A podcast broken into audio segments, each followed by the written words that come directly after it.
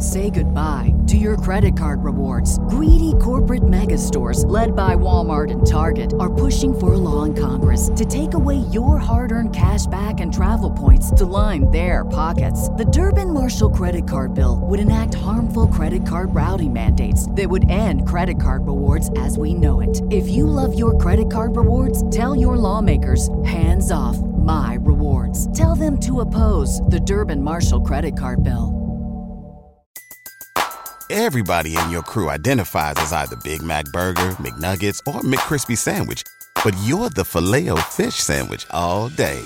That crispy fish, that savory tartar sauce, that melty cheese, that pillowy bun. Yeah, you get it. Every time. And if you love the filet of fish, right now you can catch two of the classics you love for just $6. Limited time only. Price and participation may vary. Cannot be combined with any other offer. Single item at regular price. Ba da ba ba ba.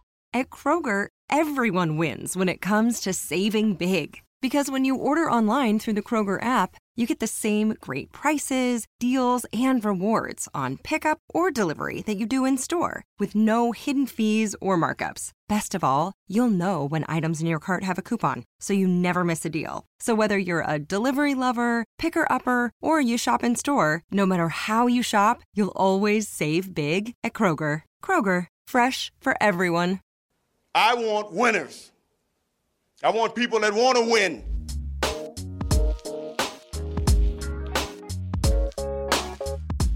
It's that time again for We Want Winners. You see, if watching on video, you see Roderick Adams there hanging out. I am Double G, and we're going to talk about what's been going on in 49ers world, but also what's about to come up because free agency officially starts this week on Wednesday. So you'll start seeing uh, some uh, some moving and some action. I don't know how much the 49ers will be involved, but we'll talk about it. But first off, Roderick, what's going on, man? Nothing much, man. Um, just kind of hanging out, doing my thing in my free time, studying this 49er free agency nonsense and really trying to get into the draft. But man, I tell you what, it's hard when you don't got picks until the third day. It's it's it's really hard for me to get amped up trying to figure out who the hundredth pick in the draft is going to be. It's just, it's, it's just that's a little too much for me. Well, I, I, started to think about it from their perspective too, because you hear how these teams do their board and whether or not they rank guys one through a hundred, or you know eh, how they sort them and what the priority is. Like that, that seems pretty easy to do for the first round and maybe even the second round, but like three through seven that's tough because you're just basically the entire process is based on who you think the other team is taking versus who's really going to be there. Which is just, I mean, that's what.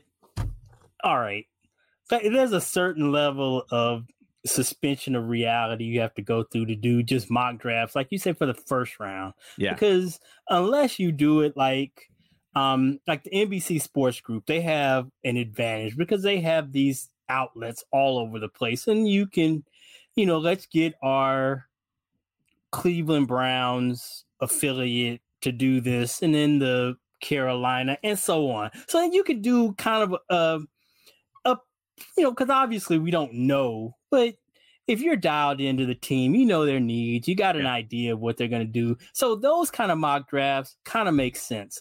But other than that, if you're just, just one dude sitting there trying to figure out what the hell 31 other teams are going to do, it's just, it really gets silly fast. And then, like you say, I can even suspend reality to do that for the first and second round, but you start talking about the third and the fifth round picks, it just it's it's just it's too much for me at this point. So I'm, you know, trying to study but I'll get really invested at the end of day two and as we go yeah. into day three. I think that's you how know, you have to do it because you can see who's sliding and you can right. see the type of player or the position that may be sliding as well. And then you can sort of go, oh, that person, you know, from everything I saw, they were a late first rounder, and all of a sudden they may be right. available in round three, and and then you can kind of dance around that. But yeah, it's it's it's it's a it seems like it's a giant crapshoot. But then again, people get paid millions of dollars to talk about it and to study it and to talk to people and figure out who people are are pushing and who aren't they aren't pushing and which teams are taking. So I mean, there's value in it, of course. Yes. I, don't, I don't know if these guys really get graded. Like I would love this now. This is where I would love the analytics to come in. Let's take Mel Kiper. Let's take Todd McShay and let's create a, a grading system and let's go back through all of their drafts and see who does better and then we can decide this is the Yeah. person we're going to listen to. That would be fun, but I, I think I don't think they would like that very much because the teams the teams themselves i'm sure when they get the you know two years ago here's the draft and and the, we have one player like that's not fun that's can't, can't be fun. Yeah. all right so let's talk about a couple of things just before we went on air word came out that the 49ers were going to re-up to sean Gipson and it looks like one year 2.9 million he uh, and Hufanga were the were the twosome uh, in in the secondary, uh, and so I don't. I, I'm going to guess that means uh, Jimmy Ward's time in in San Francisco is done. That was that it was probably done before the 49ers decided that Gipson was the guy. But uh, one year, 2.9, and this is from a guy who I don't think a lot of people even thought he would you know, I mean, maybe he he'd make the roster, but he sure wasn't on anybody's list to start last year. And he made uh, he had a great year, and he made some money. Good job for him. He's still in the league. He proved he could play, and uh, Niners bring him back. He doubled up. Um, he he's making roughly double what he made last year, which and is still relatively affordable. I went through that Lombardi and Barrows' exercise. Girls exercise. we can talk about that a little later, but that was the number that they had assigned for him. is one of the few that was really accurate. They've got like they've got um for example, they've got E Man in there at like four million dollars. There's no way in hell he's gonna sign for that. That's just it's just everywhere else, um, like over the cap and Spotrac, have him up around 15, 16 million if healthy. Hmm. And if and even if he's not, it's I don't think he's gonna sign anywhere near three or four million dollars. So that's that, you know. But this one they um they nailed and then there's another one that they've got that we're probably going to talk about also which is brendel the number they've got for him is ridiculous too so um but that they hit this one and i he was on my final roster so we got that one right so we're like one for one so far There you go. Uh, so just just thoughts. I mean, probably moving away from from Jimmy, and Jimmy's going to be too expensive for them. And I think Shanahan made his choice last year, right? When he told Right. Ji- Jimmy, you got to if if you don't want to play uh, as the third DB, then uh, or or the nickel, you, you're probably not going to play. And so that kind of told him, okay, here is how we value you, which means if you can find another team that values you as a starting safety, you're going to make more money. And for him, I hope he does. I hope he makes a lot more Mhm. money. Yeah, and that's that's what it's gonna that's what it's gonna come down to because you just um like it's the Spotrac has him at, as like seven million dollars is what the number is for safety, and that it's just hard. It's hard, man. To um, you start looking at um, I that's what I've you know you you think when you go through that exercise it, it becomes clear quickly is that I went ahead and full boat. I restructured everybody we could restructure. Um, Mhm. so that was like Warner, um, of course, Nick being extended, um, restructuring Warner, restructuring Charvarius Ward, um, and then Bosa. So that increased the amount of money that we had to work with with like $12 million, which still, when you start talking about people talking about signing guys like Za'Darius Smith or um, pick your top level free agents, Yeah. it becomes E-Man or um, what, well, what does it say about McGlinchey? Exactly. That that's an, a, another one. Is it it it at fifteen million dollars? It just doesn't you can't do even if you wanted to, you can't. It's just you know because even um going after mid-level free agents like I did, you still have a hard time coming up with 53 players without because like on my final roster, it's like eight or nine draft picks making the 53 man roster. Mm-hmm. So, I mean, you know, that's a that's a, a crapshoot in the best years, but on my final roster, we've got like four or five defensive linemen who are rookies who would need to play. I mean, and that's I mean, it's hard to do, but I just don't see how you can fill out those spots the way they filled them out with um even bargain level um veterans. I mean, because it's Yeah. the difference between what a rookie makes and what even a mid mid um a minimum veteran is like double. I mean, a mid vet a bit mid vet makes like six or seven hundred thousand more than what a rookie does. So I mean, you add that up to like ten or twelve roster spots, that ends up being a lot of money over you know spread out through the roster. So it's going to be interesting to see what decisions they made um, in terms of um, allocating their resources um, because it was difficult to to to um, come up with good players or players that you would really really want um, at bargain prices. They they just don't exist. Okay, so what does that say then about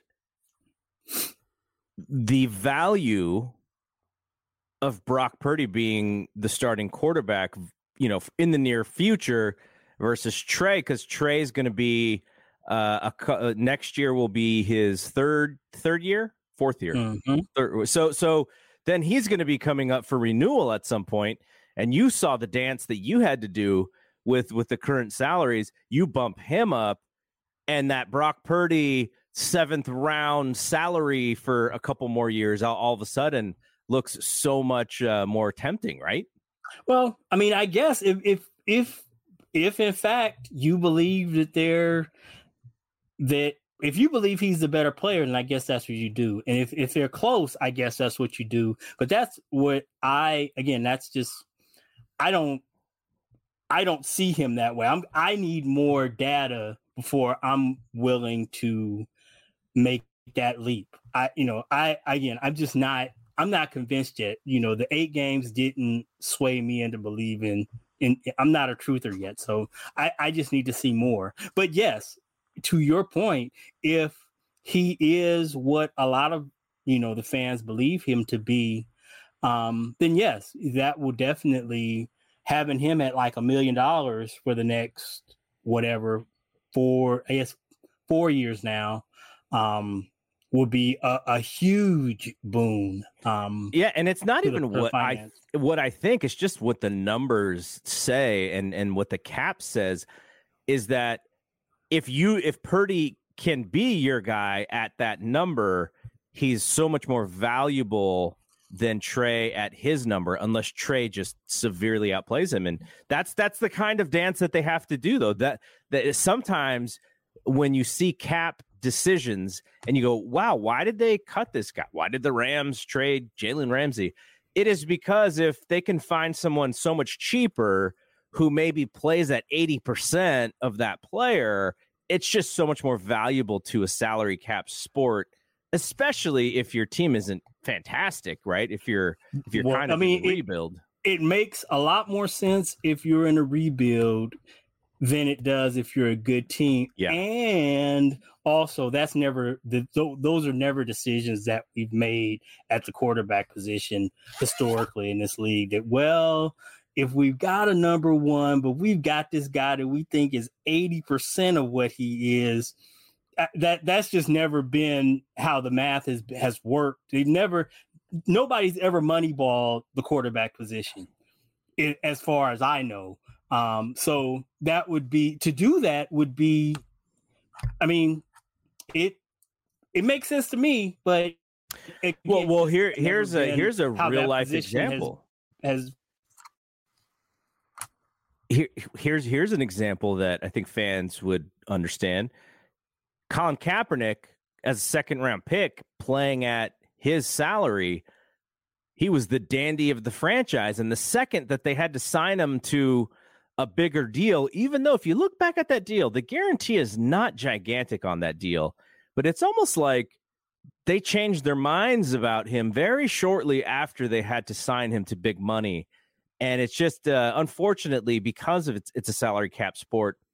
You know, if you if you do not perform at that top level, which I think it's arguable that he did for that the the the second year uh, when they when they missed the play or when they missed the Super Bowl in the NFC Championship, but the team just degraded around him, and all of a sudden, like we said, when you're in a rebuild, oh, there's this giant number at at QB, and we suck. So guess who? Get guess who we'd rather pay? We'd rather pay the guy who's going to come and pay for whatever the minimum is. So it's just it's just funky how that works. Uh, and that's football's ruthless in, of itself with with a lot of the non-guaranteed money. But let's uh, let's switch to uh, Brock because Brock went under the knife, and I will read from uh, the Athletic. Uh, by Jeff Howe and Matt Barrows. They wrote that he underwent successful surgery Friday to repair the ruptured ulnar collateral ligament in his right elbow. Purdy's expected to begin throwing in three months. So this isn't the reconstruction that we had talked about and that we were worried about. And he should be recovered in six months, which will put him near a week one return. Um, obviously, the surgery was delayed. He his doctor was uh, Keith Meister, who's a physician for the Rangers. And uh, Meister has extensive background in elbow injuries, uh, which are more common in baseball. So I I know the guy's young, but we we talked about this on the last show. Is because he's young, because he has his career ahead of him. I'm not sure. I not that I don't believe the week one thing. Like I'm sure they want him there, but at some point, I think they will probably change that date. And I, I would be surprised if Trey Lance is not the starting quarterback week one of the season. he would have to be awful. I would think he would have to be awful for them to to um for him not to be the one who to go all through training camp, go all through preseason, and then okay, Brock, you're cleared. Here you go. you know, you have no practices or very few practices because I mean, if we just go by the dates that we're looking at right now, six months is basically week one. Mm-hmm. Six months from today is week one. So, um, I, I, I just don't see how we go through the entire offseason program, training camp, preseason, and this guy's quarterback one, and then that you know we just roll Brock out there. I I that again, I guess that could happen. I guess they could see they could be so alarmed by what they see from Trey, um, and were so hardened by what they saw last season from Brock that you know they make him, you know, QB one week one. But I I would doubt that. I I would think that you know, barring something really unforeseen, it would be Trey. And then as we move forward, you know, it maybe goes to a kind of week to week kind of high school um, king of the mountain type thing where if Brock is ready and he wants to call out Trey, take his job, then um, we do that. But um, yeah, so that I would hopefully by week one we're in a position where Brock is is they're comfortable enough with him where he can be QB two, and then whoever the other guy is can slide into that three row, and then we're ready to roll for week one. That that would be how I would think it would play out. We didn't have an opportunity to see this last year because, of course, Trey got hurt. But I wonder if Shanahan sees scenarios in his offense that if Brock is QB1, there are packages for Trey that are just so tantalizing that he he does kind of mix it up uh, here and there, you know, just to keep defenses honest, I- including you know certain scenarios where you know, you want to keep people thinking about it, right? Like you guys had to kind of game plan for two QBs here. We're, we're not just going to show you one look. Here's what we can do at Brock. And oh, yeah, we got this guy who can throw the ball 75 yards on a laser and who can run. Uh, and, and you kind of have to pay attention to, to, to packages with both guys. That's what you saw in training camp last year. Is it with Trey at quarterback, you have to the defense has to defend every blade of grass from sideline to sideline and and from the to the farthest end of the other goal line. I mean, uh, to the other um, boundary, he can get the ball there from everywhere, and he did routinely. Um, and he, the way he I can't. I I wish they don't let you record that, but it.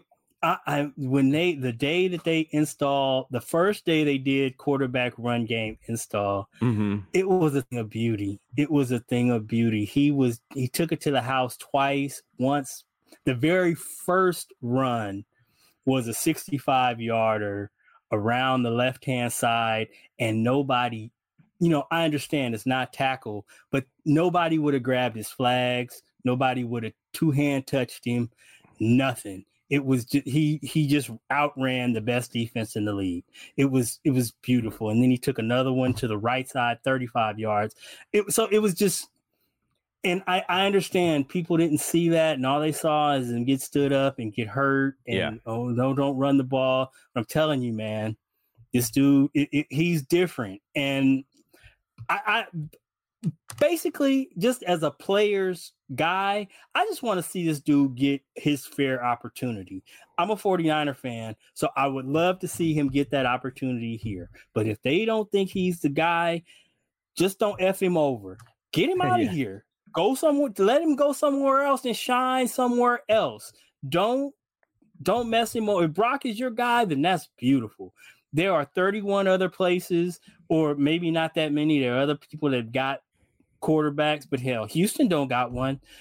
you know, there are places where you could go and I know that's not their job is to, you know, put him in the best situation for him to thrive. That's, you know, I know that's that's not what they're in the business of doing, but that's what I want to see is if he if it's not here that he gets a shot that it, it, his career isn't just derailed and short circuited here and behind some political BS. I, I, I just hope that doesn't happen. Um, and and, and uh, the Packers may may have to play a QB that they may not be in love with. There's the the quarterback carousel. I mean, you said David Carr, uh, Derek Carr. I always call him David. It's like without fail, I call him David. Derek Carr signs with New Orleans for big money. And you know, you see teams like Carolina. Carolina just trades up for the number one pick, so they're probably going to take a QB. Um, they they will need a vet behind that QB one. Uh, and so you know, there's just it just happens year after year. You see quarterbacks move. Tampa is going to need a QB because Tom Brady retired.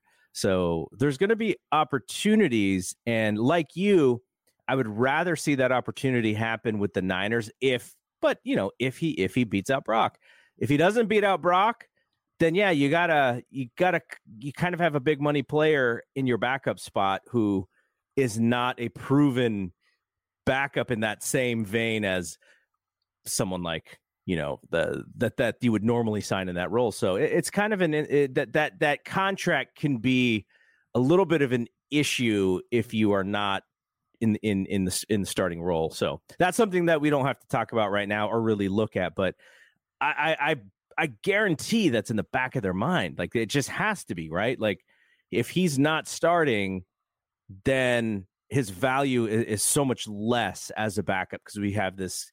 We invested so much capital in this guy to not be our starting starting quarterback. They do not want to see that.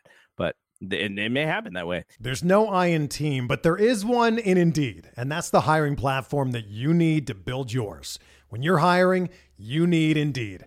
Instead of spending hours on multiple job sites searching for candidates with the right skills, Indeed's a powerful hiring platform that can help you do it all. One of the things I love about Indeed is that it makes hiring all in one place so easy because Indeed does the hard work for you. They show you the candidates whose resumes on Indeed fit your description immediately after you post so you can hire faster. Join more than 3 million businesses worldwide that use Indeed to hire great talent fast. Start hiring now with a $75 sponsored job credit to upgrade your job post at Indeed.com slash BlueWire Sports. Offer good for a limited time. Claim your $75 credit now at Indeed.com slash BlueWire Sports. That's Indeed.com slash Sports and support the show by saying that you heard it on this podcast. Indeed.com slash Sports. Terms and conditions apply. Need to hire? You need Indeed. NFL Sunday Ticket is now on YouTube and YouTube TV, which means that it just got easier to be an NFL fan, even if you live far away. Like maybe you like the Bears, but you're hibernating in Panthers territory. But with NFL Sunday Ticket, your out of market team is never more than a short distance away. Specifically, the distance from you to your remote control. NFL Sunday Ticket, now on YouTube and YouTube TV. Go to youtube.com slash presale to get $50 off. Terms and embargoes apply. Offer ends 919. No refund. Subscription auto renews. Um, another person that the Niners uh, re-upped, Colton McKivitz, two-year deal, five point eight million. Um, it's they if they believe McGlinchey is gone, you needed to bring McKivitz back. And uh, how did he fit in your in your space that you were that you were looking at? Well, I mean, I put him there just because you know, by the time I was working it out, they had done that. I still think they need a veteran.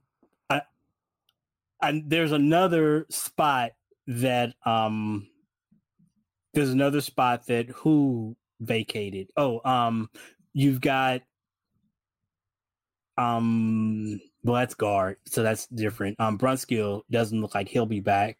Um but yeah, there's a there's another offensive tackle spot that I slotted in had him has slotted in as another veteran minimum guy. But the guys that are out there in that space, like Billy Turner and you know that type of player, they, they aren't really good. They're just you know they're they're pros. So you you're gonna either hope that you know McKivitz can step up and do the job, or that you can draft somebody or that more or I don't even know how you pronounce the Z man. What's Z man? yeah, I don't even know how you Z uh, Z A K E L J, however you pronounce that.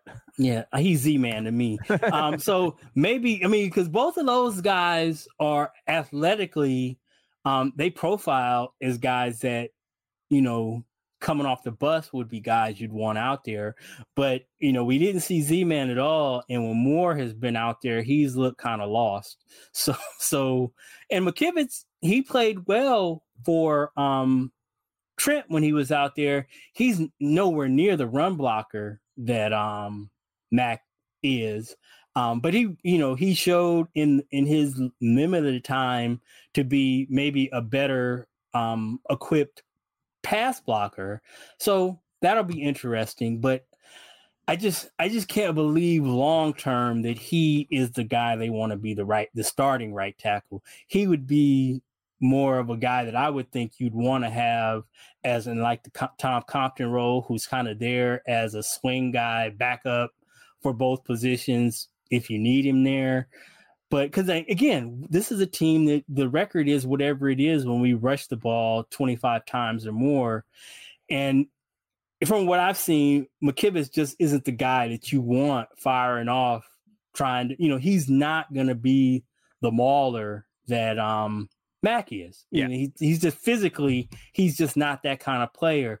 And then you couple that with, again, I I was coupling him with Brendel, but now it seems like that might be up in the air. But they are both, both he and Brendel aren't necessarily the same physical players that Burford, Banks, and Williams are, or Mac. They're just, they're a more of a finesse type of player. And at what point do you start to have a, dis- a diminishing returns on a physical offensive line when you've got guys that you know, that don't profile um, like everybody else? I, I, I don't know that I don't know the answer to that, but that's a question that I have. All right, we're we're going to talk about free agency in a second, but I just want to mention because this is the first show of the week. Uh, I think we're going to go three shows in a row. So after Rod and I, tomorrow, Brad and I will come back with Thompson and Clark, and I'm watching this World Baseball Classic. Mexico is smoking the USA team right now. Oh, it's really? not it's not looking good. Um, and then on Tuesday, Brian and I will be back with the death lineup.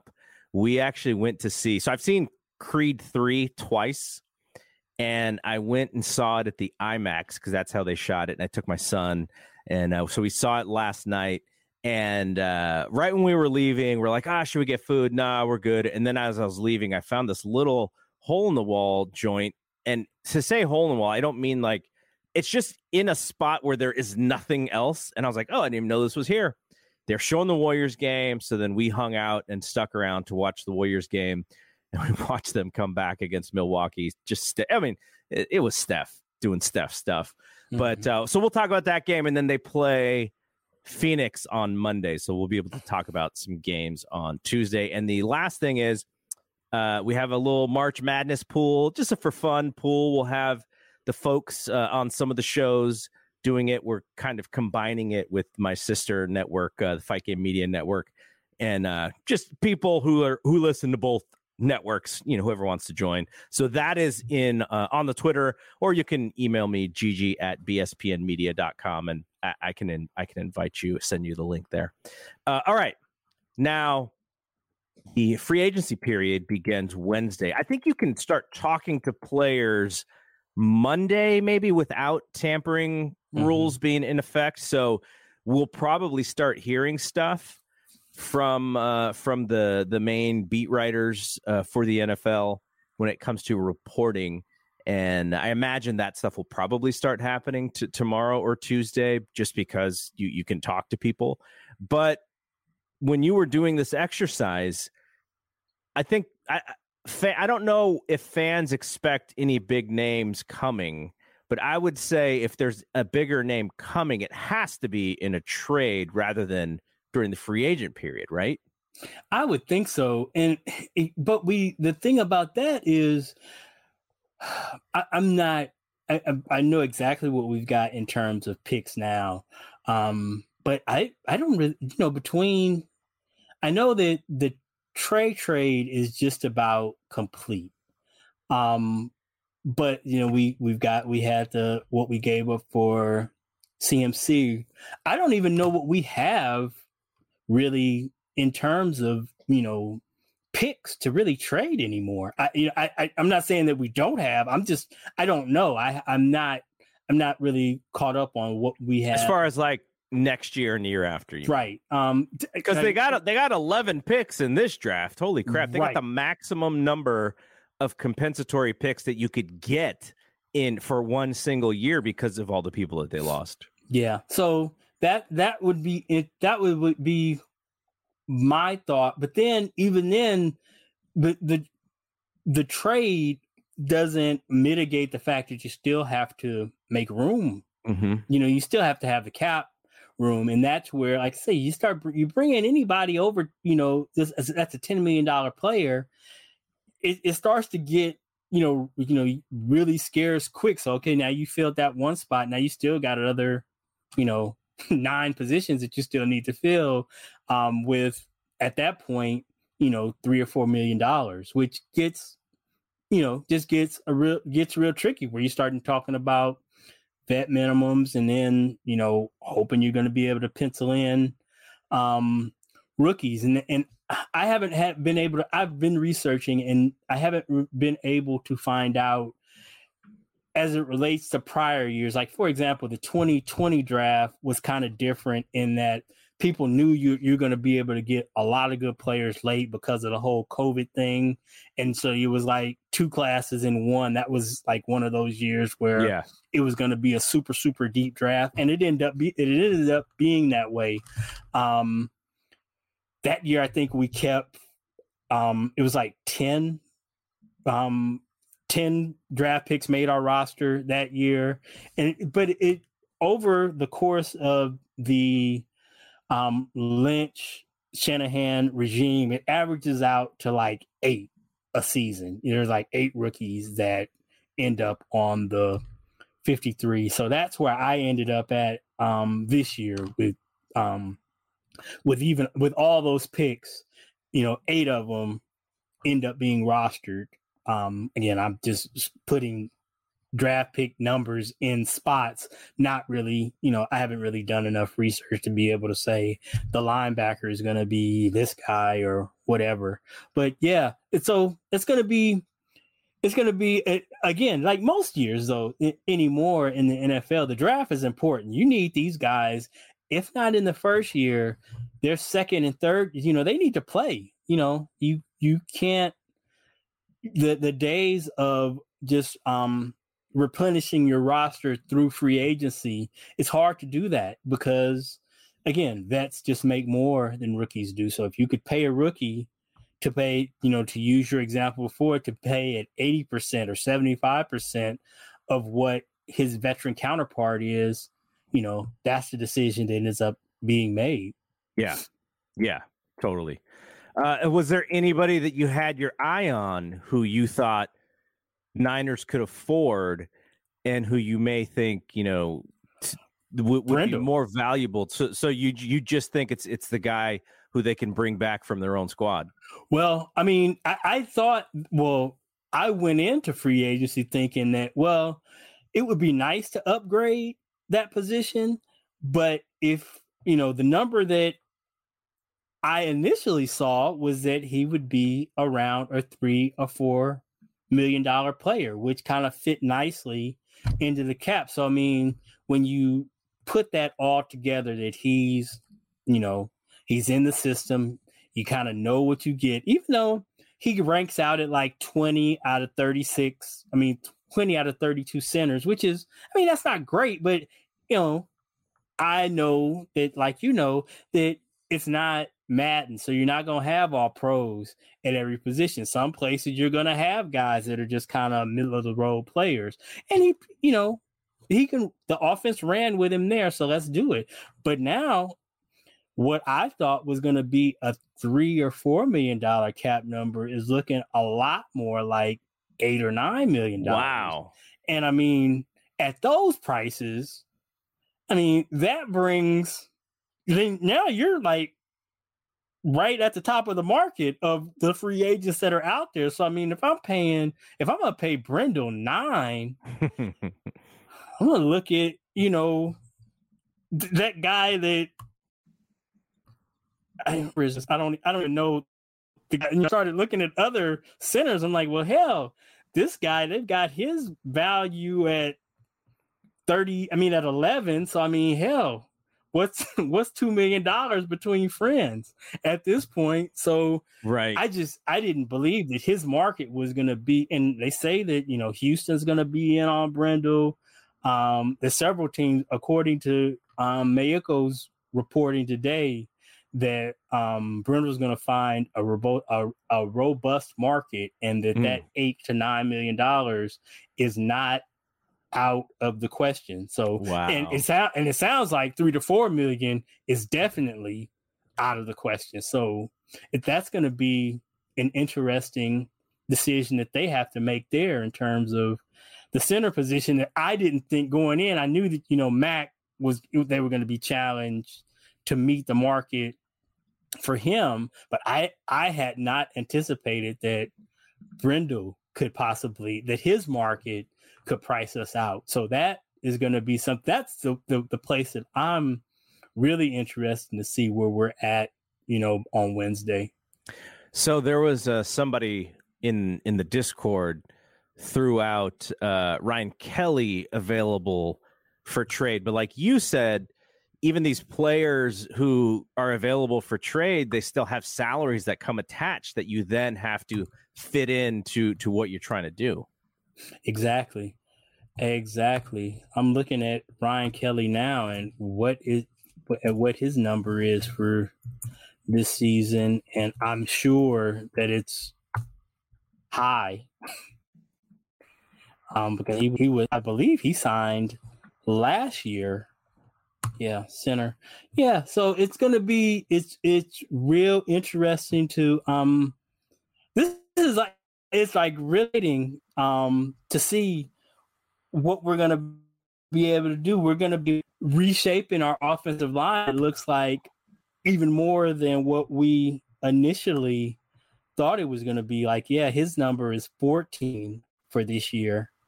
Um, Ryan Kelly's is 14 yeah. 6, so closer to 15. Wow. That's like Mac money right now. Yeah. I mean, that's that's that's starting tackle money for a center. So I, I don't know that we would be. I mean, he's a good player for sure, but I, I that seems a little bit rich for our blood. Um, unless you got a player going back the other way.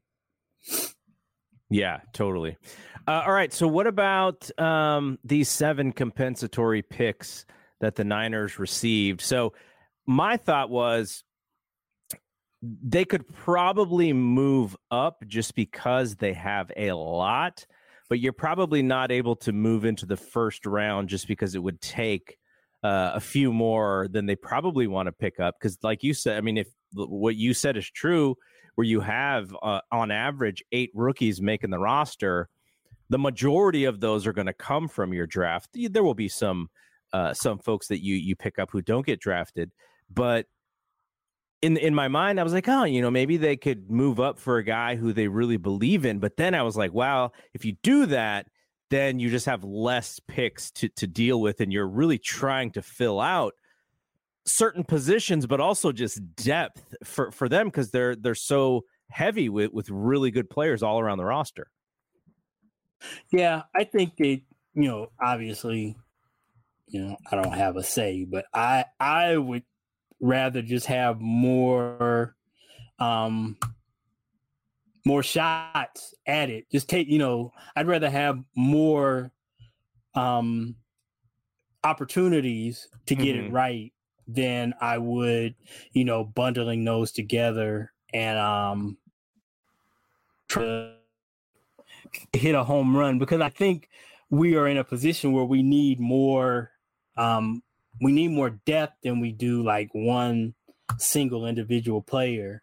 Um because we're looking or at least I believe they're looking not just for this season because I'm doing this study on draft picks and it just shows that it's it's rare that you get draft picks that late in the draft that contribute immediately.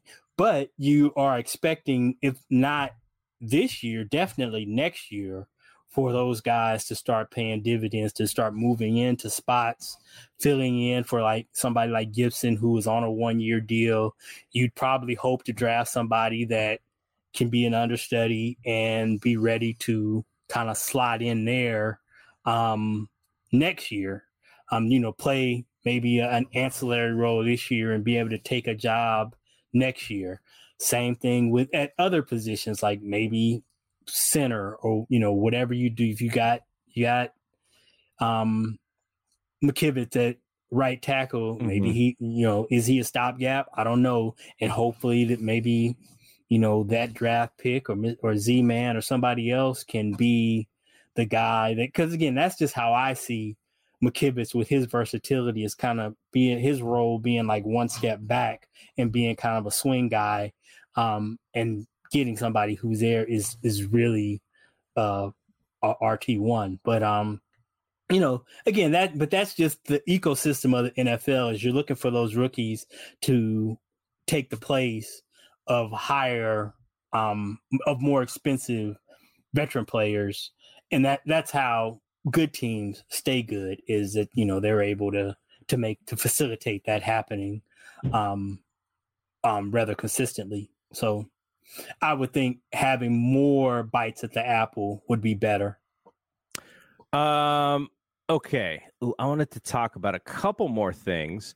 This is a little bit more you know just speculation and where you feel certain players are going to go because there is a you know, once this market opens this week, there's going to be a lot of attention on a player who we've watched day in and day out for the last five years or so, named Jimmy Garoppolo. What do you think Jimmy's market is, and where do you see Jimmy possibly going? I think the you know for the Jimmy market, I think what you know, Aaron Rodgers' decision affects him um, a lot because I would think you know from what I've heard that if that Rodgers to the Jets is all in his court now. If does he want to go to the Jets or does he want to retire or whatnot? It seems right. like the Packers are ready to move on. Yes. So it seems that from the reports out of New York that if Rodgers, for whatever reason, doesn't end up there, there would be a market for Jimmy there. It seems like he's got a market in Las Vegas. So if I'm him, I would definitely prefer that Jet situation to the Raiders situation. But I can also see that, you know, being through all that he's went through, I that I wouldn't want if the Raiders have some money on the table, I would probably, even though the Jets are a better situation, I'd rather have the bird in the hand than, you know, standing around waiting for Aaron Rodgers to do what the hell he's gonna do. Um, so again, I, I, think those are the two big Jimmy markets, and then after that, it's like you know, kind of all, all the rest of the situations are kind of crummy, actually. so, I if I were him, I I would probably be trying to move sooner rather than later. Um, but yeah, Jimmy's gonna make some money this this um you know because after Rodgers is off the board, all of a sudden, if you're a team that um thinks you've got um, some prospects, you could do a lot worse than Jimmy Garoppolo, I would think. He so. fits in either spot. I think he can play. He's going to play in New York. He's going to be uh, at the at the hottest spots because he's Jimmy, and there's going to be a giant flashlight on him and everything that that he does. And I, I mean, maybe he may, maybe that is not perfect for him, depending on whether he balls out or not. But I think I think he would like the at least off the field attention of of a big city like that, and Vegas similarly too. Like the thing about Vegas is they're still in their infancy of of the Raiders, and they haven't had that that guy sort of take over you know, Derek Carr was not that guy to really own that city, and Jimmy could definitely do that. Uh, Shelvin mentioned Houston. Mm-hmm. Uh, li- like I said, they're they're uh, and, and, the Houston tie is if uh, DeMeco liked him, right? Mm-hmm. It, it, yeah, and Caserio drafted him. Right, so. right.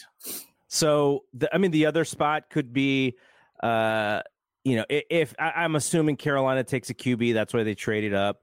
Uh, Jimmy probably doesn't want to do this whole Trey Lance thing over again, where they draft him. You know, they they draft the guy who they want, and Jimmy's just there waiting. He probably doesn't want to go through that again, so I don't think that is going to be his spot. But and th- Carolina just sounds like a mess. How do you trade for the number one pick?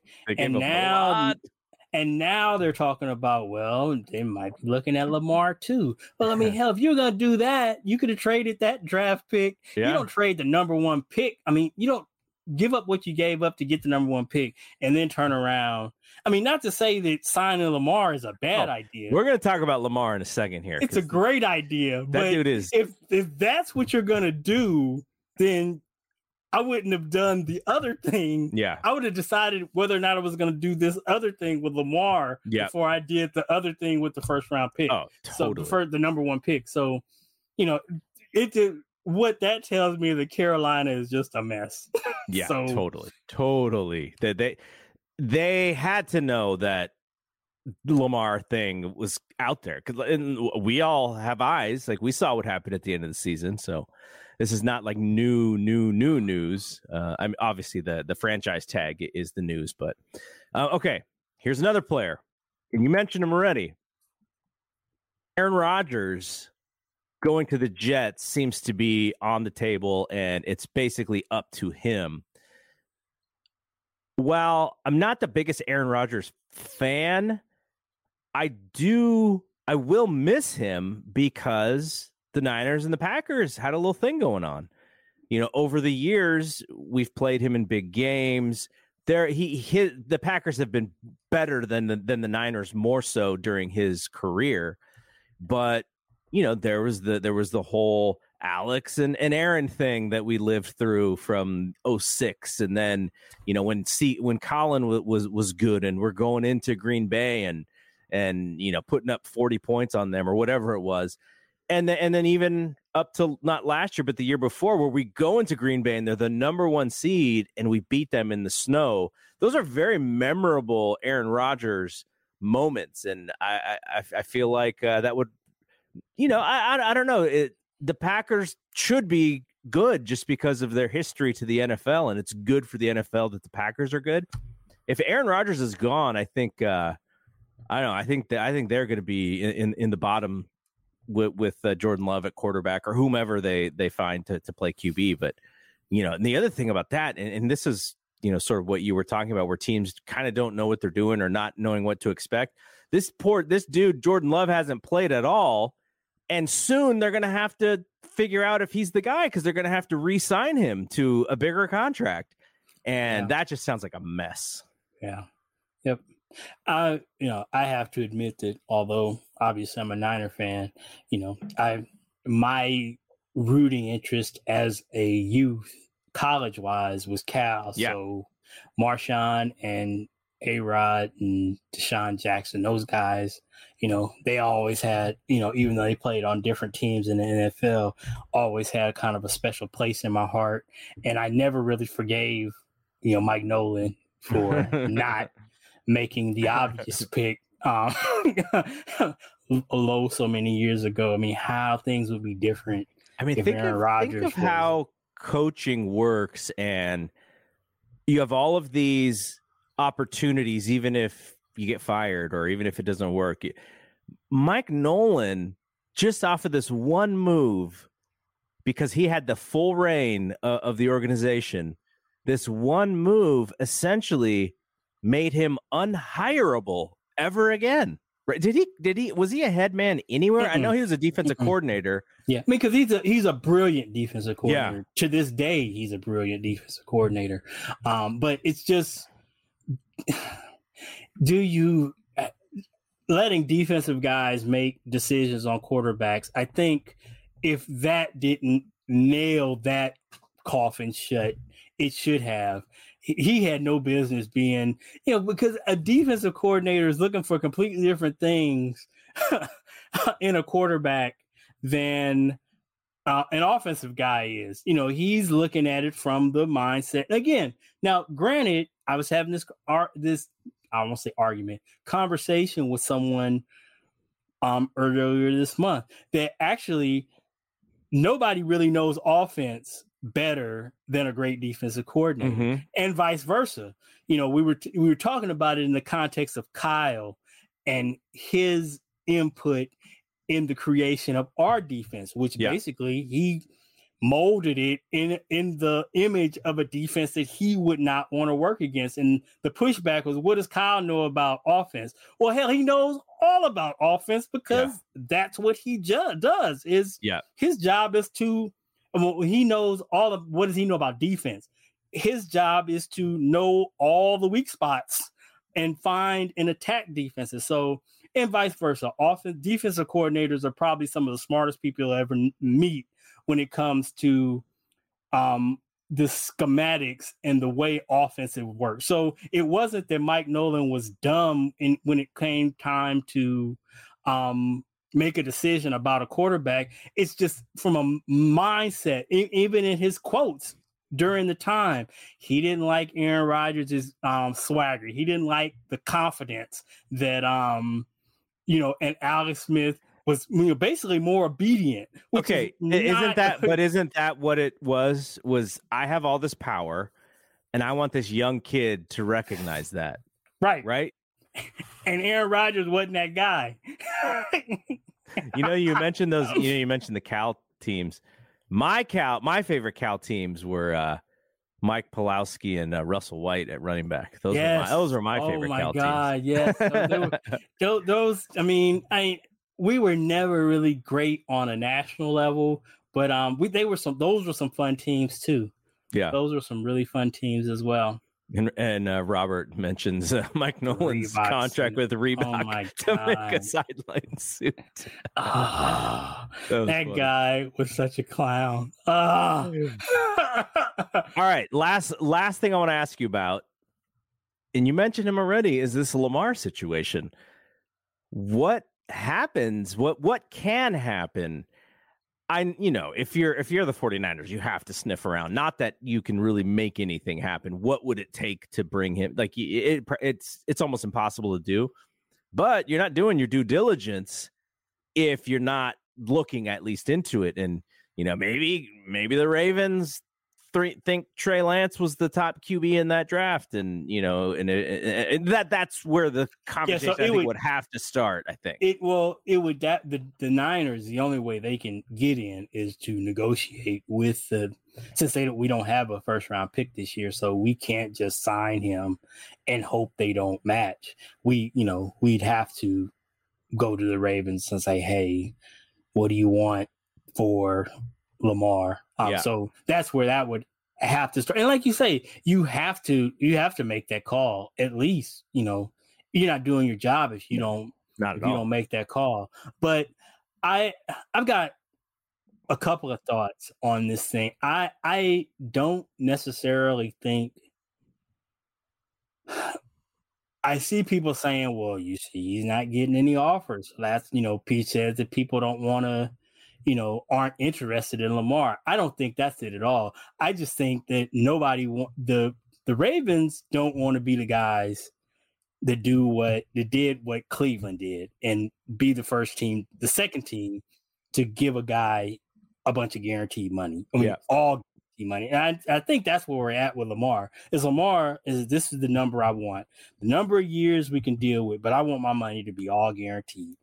And that's where I think it's a collusion, not collusion type situation because nobody else wants to be the guy that does that. I don't think the Ravens want to be that guy, but they don't mind if the Falcons come in and offer him that contract and then they just match that contract. Right. Then they can say, well, we didn't do it. We just we just matched it. So the Falcons can be the bad guy and not us. And I think it's on the other side that these teams aren't not interested. They just don't want to be the, the patsy to go in here, do all the work negotiating this contract for the Ravens just to say, okay, thanks, we're gonna match and then you know move on. So it's it's kind of a that's where the stalemate comes in is who's gonna be the team that um that puts the contract out there to Lamar. And I don't think that I think I, I, think there are several teams that could be in the mix, and I don't think that whoever comes out the one, whoever ends up doing it, if it's not the Ravens, I don't think it's going to be a team that we were all who's a usual suspect team. I think somebody's going to come up, and we're going to be kind of shocked that that team was the one that did it. Um, and then it'll be in the Ravens' court as to whether or not they match, which I, which I just cannot believe that they would let him walk for two first round picks. That's just that's just nuts to me. Yeah, it, no, it is. It's crazy to think about. And, yeah, you know, if if you just base it on value and who's worth more, he's he's very much worth more, worth what he's asking. But like you said, that the the Sean Watson contract is a killer for these teams, as is the Russell Wilson contract. Now Wilson does at least have you know the a Super Bowl win and he's been in big playoff games. So, you know, you could talk yourself into, well, you know, we probably paid him a little bit based on what he did than on what he was going to do. But this Deshaun Watson contract was all about what he could do uh, on a good team. And man, like that really that really changed the market for what these guys are worth. And I want to see Lamar get the biggest bag possible because I think he's a really good player uh, they're going to use lots of things against him. I'm, I'm, I'm sure, or at least they will try. You know, him not coming back last year, and and maybe being hurt, and for whatever reason, not being happy, not being the greatest teammate. Oh, you've heard all of these stories. I don't know what is true and what is not true. Uh, I'm sure a lot of this stuff is planted by different people, but man, when you just talk about the guy on the field, he's so dynamic. He's a former MVP and he is like you and you've said He's this 26 years old. and you've but you've said this multiple times on this show where the quarterback position is going he's already there so It's it's just it you know you talk about like two first whatever whatever draft picks. I mean, you could give me four first round draft picks. How many of those draft picks will you spend trying to find a player of Lamar Jackson's caliber? And how many of those picks are going to hit on a player of what we've already seen what Lamar Jackson is right now? It's rough. It's it's rough to you know if you you know what you're getting with him, warts and all. Whatever you think about him and his game, I, I, just you know I'd much rather have that than and pay the money. I'd much rather have that and pay the money than you know have a, a handful of magic beans and hope that I can you know grow in a, a Lamar Jackson. I you know I just it just it doesn't it, it makes complete sense, but it doesn't make sense to me because I mean I get it. I, but I also understand it from the Cleveland standpoint. What while they get you know dumped on for making that, you know they've had like thirty quarterbacks in the last twenty years. So if you feel like this guy can be the best quarterback that your franchise has had since Bernie Kosar, I mean, I you know at the most valuable posi- valuable position in the sport, I do that because you know while there's a sticker shock to 230 million guaranteed, it's just like anything else. Aaron Rodgers is going to make damn near 60 million dollars this year. That contract is not going to look crazy three or four years from now. It's it, that number will be you know, it'll be right in line. It's just like every contract. When Kirk Cousins signed his $84 million, everybody's like, oh, shock and awe. What is he, you know? But by the time he got to the end of that contract, that number was, you know, that was where the quarterback market was. Yeah. So it, it's a lot of money, like like the Mahomes contract. It sounds like a, a lot of money, but you know, again, already $45 million a year for Patrick Mahomes is a steal. you know, it's just those numbers you have to like suspend what you think about that number is and know that that market is it's that that when was the last time that quarterback market went backwards right it just doesn't you know it's always gonna the next guy is gonna be so what is burrow gonna get what is herbert gonna get what is you know what is Trevor to get? You know, it, those numbers are just to going going to keep escalating. So if I can get a guy that I know can play at an MVP level level and can make my running game instantly better, can make my pass um making make my pass blocking instantly better, can make my defense instantly better because they're not going to be on the field as much. That's all the things that you get with the Lamar Jackson package. I sign me up. sign me up twice. Yeah. So yeah. It's gonna be interesting to see.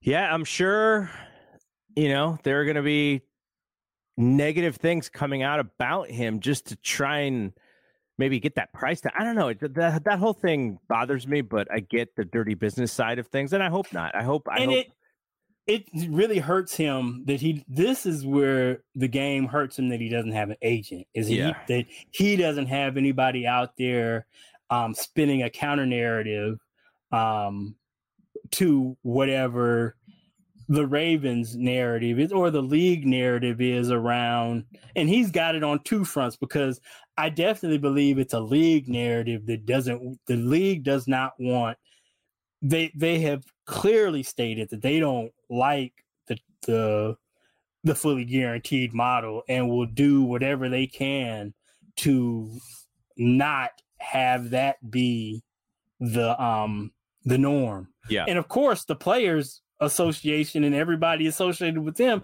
they want everybody they want it to be like as much like the NBA as they can make it. So you know that I, that is you're right that th- there is definitely some dirty pool um and some mud that will be slung in the um in the service of not fully guaranteeing Lamar's money. Okay, one one last question here, and and this is about Lamar. He seems to be a, a very cool dude in the community, but he doesn't seem to be maybe the biggest team cheerleader necessarily. You know, kind of the the the person who you have doing team stuff. If you if you pay him that money to be that guy, do, is the expectation that maybe he does more things to present the team, to market the team than he may be comfortable doing? Because that's the only thing I can think of where maybe you don't feel like you're getting your, your value is in the PR scenario of this whole thing. Yeah, I, I think yeah, that's fair.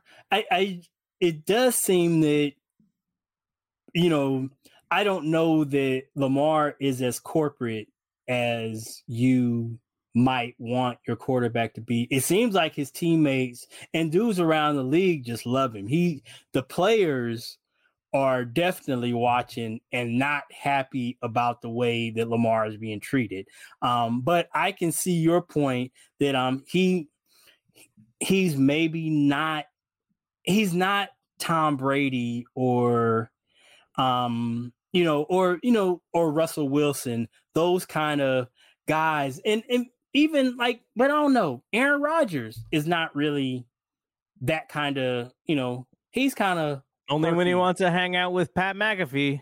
Yeah, he's kind of he's kind of a you know he's kind of, but, but even then, he's like more Joe Rogan than he is Pat McAfee. Even, yeah, yeah, you sure, know. sure. But um, he's kind of out there. So I don't know, but I think you're right though. It, it's it's definitely something you know. I would think franchises want that. You know, when you pay that kind of money, you know, although you know the the the obvious comparison that we've just been making is Deshaun Watson is kind of hard to market. Yeah, just, it's impossible. Just, it is just saying. Impossible. just saying. Yeah, I mean, they obviously about, didn't care about that part, right? Talk, that, talk, that talk about radioactive.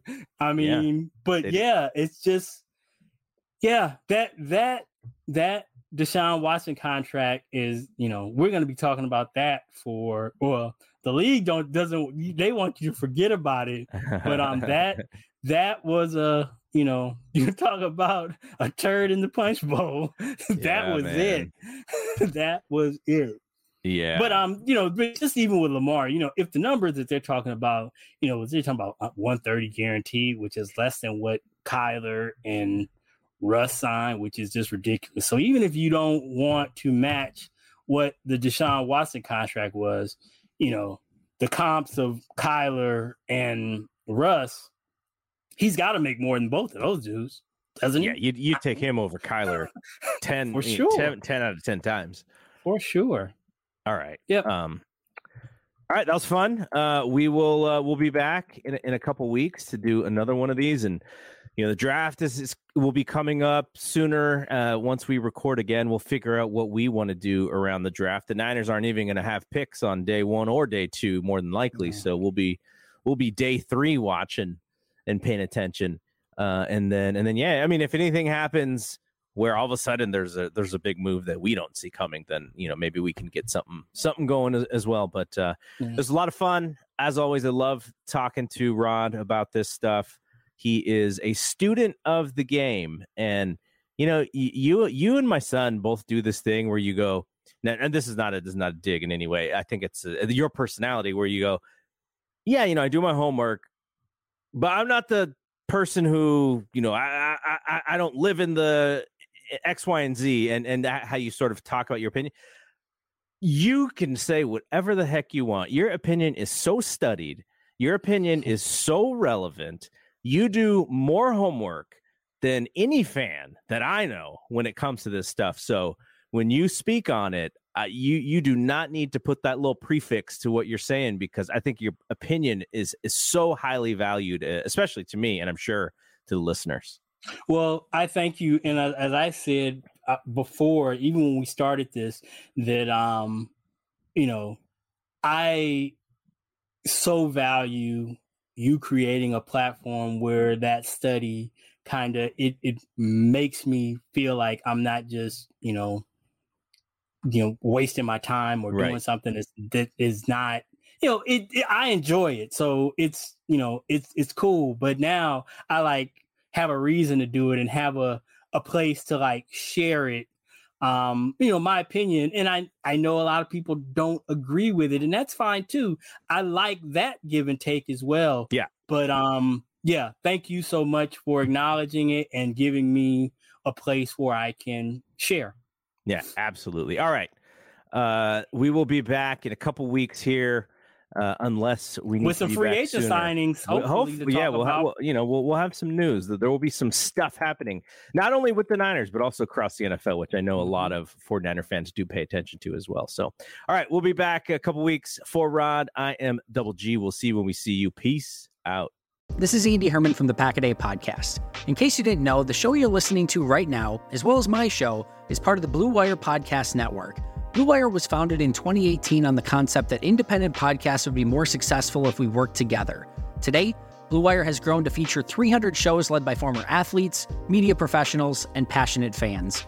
Over the past few years, Blue Wire has privately raised over $10 million to expand their team, their podcast network, and business operations. Now they are raising another round on WeFunder.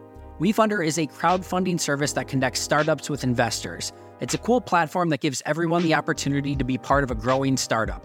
You can invest for as little as $100. In other words, you don't have to be a millionaire to invest in cool companies on WeFunder.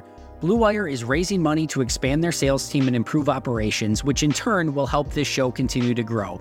If you would like to be part of the Blue Wire investment round or want to find out more information, go to wefunder.com slash bluewire. That's wefunder.com slash bluewire.